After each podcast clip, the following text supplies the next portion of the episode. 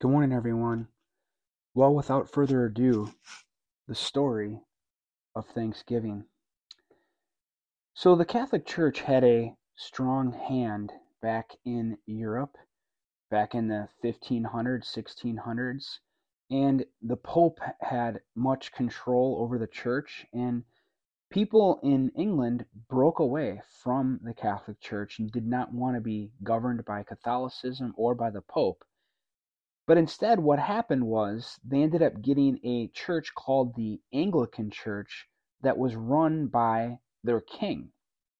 So they were glad to be Protestant, meaning to protest the Catholic Church and have their own church away from Catholicism. But unfortunately, instead of the Pope running the church, now the king was running the church. And in England, if you wanted to worship, you needed to worship in the king's church he required that you become Anglican and that you follow the rules of the government run sanctioned church. Well, there were people who were living in that land who said, you know what? The Anglican church is not following the Bible the way that we think it should be followed, and we don't want to be forced to follow the king's church. And there were two sets of people. One would be called Puritans, and they said, you know what, we'll we'll stay within the king's church but what we're going to do is we're going to try to purify it. We're going to try to make it better. We're going to try to challenge it along the way, but still live within the rules of the King's Church and see if we can make it better. Other people uh, said, you know what, it's too far gone. There's no way, there's too much error in what's taking place. And they said, we cannot follow this, this church. We have to follow God rightly from the Bible. And they were called separatists, and they would start meeting on their own in private, and if they would get caught, they could be jailed. But they were called separatists, and they tried to worship God through the Bible instead of through the Anglican Church. Well, eventually, because of the persecution of the king and not being allowed to do that, they said, you know what, we're going to leave our country. And they went to a country uh, called Holland. And in Holland, they had some freedom to worship God the way that they wanted to. Uh, Holland maybe had a a government that was more like our own, where you had the freedom of religion. Um, so they went to Holland and they indeed were free there. However, because Holland was secular, kind of like America, um, they were concerned that their children were not turning out that the way they wanted them to because they were being influenced by the secularism of Holland. So they said, you know what, we are going to go to America. So they go to England and get on board of two ships, the Mayflower and the Speedwell, and they want to ch- set course for England or for America, but they had some problems on the ships. Um, they had to return to port a couple of times, and they got off to a much later start than what they wanted to. Uh, even in the journey after they departed again, um, the the main beam of the ship was cracked, and they were concerned it was going to to fail, and they like propped up luggage to hold the stern of the ship in place. And uh, amazingly, they eventually made it to America, but they made it late in the fall. They did not land where they thought they were going to land, and they ended up landing and, and developing, you know, in in in, in time here, I'll explain the Plymouth colony. But they were trying to go for Virginia and they didn't end up there. Well, where they landed, uh, they went on ground and and you know there weren't they didn't really find anyone around. They they had a couple of encounters with Indians, but actually a lot of the Indians had passed away. So to, to inform on a little bit different part of the story now. Years earlier, some people came to America and they actually took some slaves or some Indians and made them slaves and then brought them back to Europe. So um, some Indians were captured.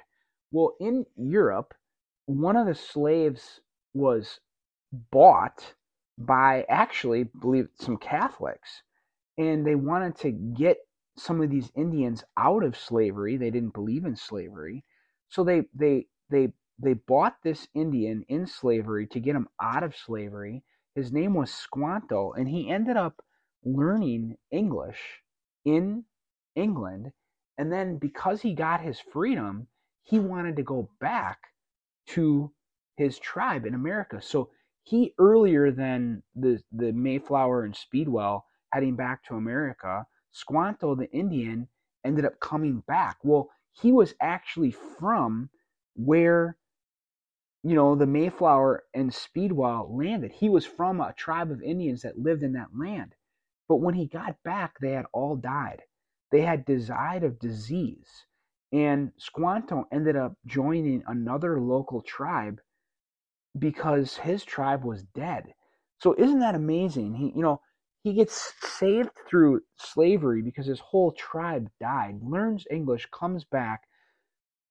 Another quick story too, uh, just interesting one. I'll, I'll, try to keep this brief, but there was a guy that was on board the ship uh, on the Mayflower and Speedwell when it came over, and his name was Howland, his last name, and he slipped over the ship and you know, imagine a ship in the middle of the ocean and the guy slips. Remember, this, is just sailboats, right? And they throw a rope, and he's able to grab the rope and get dragged in the ocean by this rope for a period of time until they're able to pull the rope on board and, and pull him on board through the rope. So this guy who, by all means, should have died gets saved, and he ends up. Uh, marrying one of the people who are on board of the ship and they end up having a family. And there was two presidents of the united states of america that ended up coming from that guy's marriage. Isn't that crazy? Just the the amazing stories like that that have happened. Well anyways they get to america. The indian tribe who lived there was all dead. They begin to come on land but it's cold and they don't have any housing. So they end up staying on board the ship as a means of protection from the weather most of that first winter. And actually, half of the 100 people who were on board the ship died of disease in the first winter. Well, later that spring, as they're beginning to figure out how they're going to survive, now only about 50 people, believe it or not, they run into the Indian named Squanto who actually spoke English these English people who were coming on board, they were really not prepared for America, prepared how to grow crops or to do what they needed in order to survive. And Squanto, knowing English and having lived, you know, in America prior and knowing how to survive as an Indian, taught the English people how to plant corn and how to survive. And they he actually helped them bridge a relationship with a, the local Indian tribe that he came to know. And the very first Thanksgiving is that next fall, them getting together with the Indians, they had had some successful crops, they had food, they um, were able to kill some deer with the Indians' help, and they were getting together to celebrate that they had actually survived and what an amazing story that is. Hey, the very first Thanksgiving. Um, one of the things that I want to note too is while they were still on board the ship and they were like, hey, we have to have some level of organization and agreement. And they made what was called the Mayflower Compact. Compact. I'm just going to read you a portion. It says this Having undertaken for the glory of God and advancement of the Christian faith. And, and they actually were permitted to go by the king, and you'll see that here, in the honor of our king and country, a voyage to plant the first colony in the northern parts of Virginia, which they didn't end up landing in Virginia, do by do by these presents solemnly and mutually in the presence of God and one another, covenant and combine ourselves together into a civil body politic for our better ordering and preservation and further, furtherance of the ends and aforesaid. So I'm not going to read you the whole thing, but this is the first founding document of what ended up becoming America, and it was for the glory of God and the advancement of the Christian faith. Oh, how so much has been lost. But, anyways, with all these amazing stories, I want you to think about this. This is what it said on the first Thanksgiving.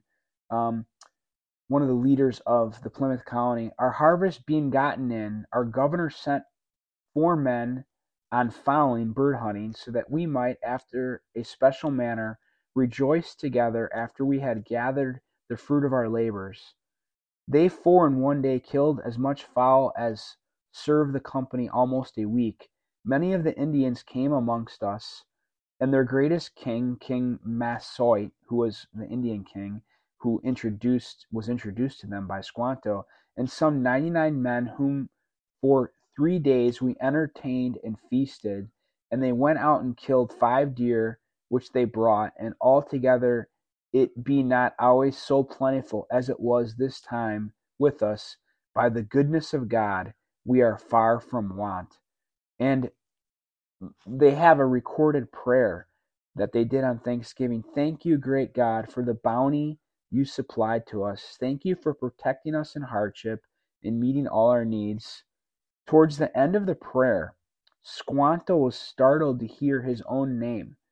And thank you for bringing us to the Indian Squanto, your own special instrument. God's, by the way, is what they mean. Your own special instrument to save us from hunger and to help us establish our colony in this new land.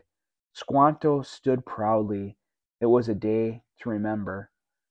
I want to close with this. Two years had passed. Squanto now lay mortally ill, struck by a raging fever while scouting the east of Plymouth. He turned over in his mind the events of his strange life. You know, getting captured, becoming a slave, going to Europe, learning English, coming back, and now saving what would become America. It almost seemed that a plan had led him. For the first the first time he was captured, he learned English. The second time he was freed by gentle Christians who taught him to trust in Jesus. And though his own people had died of sickness, God had sent him to a new people who built their colony where his old village once stood. Pilgrim leader William Bradford knelt at Squanto's bedside, and Squanto said, Pray for me, Governor, the Indian whispered, that I might go to the Englishman's God in heaven. Squanto breathed his last, November of 1622, gone from the New World but enter, entering a heavenly one. So there you have it. The story of really the Plymouth colony, but of Squanto and the very first Thanksgiving. And what I want to say is you just see the hand of God upon this group of people coming over to form their Christian community in America. And Thanksgiving is a time to be thankful, to thank God for His provision, for His providence, for His protection, for the blessing that's been upon your family. And it'd probably be appropriate for everyone to share, hey, what are what are they thankful for? And you know, I'll just add that God wants to be found by everyone. It says in the Bible that you, if you seek me with all your heart, you will find me. Um, and I pray that all of us would as Squanto did, seek the Lord and find Him. And what a blessing that is. Uh, and that's something to be thankful for. Uh, God bless you all.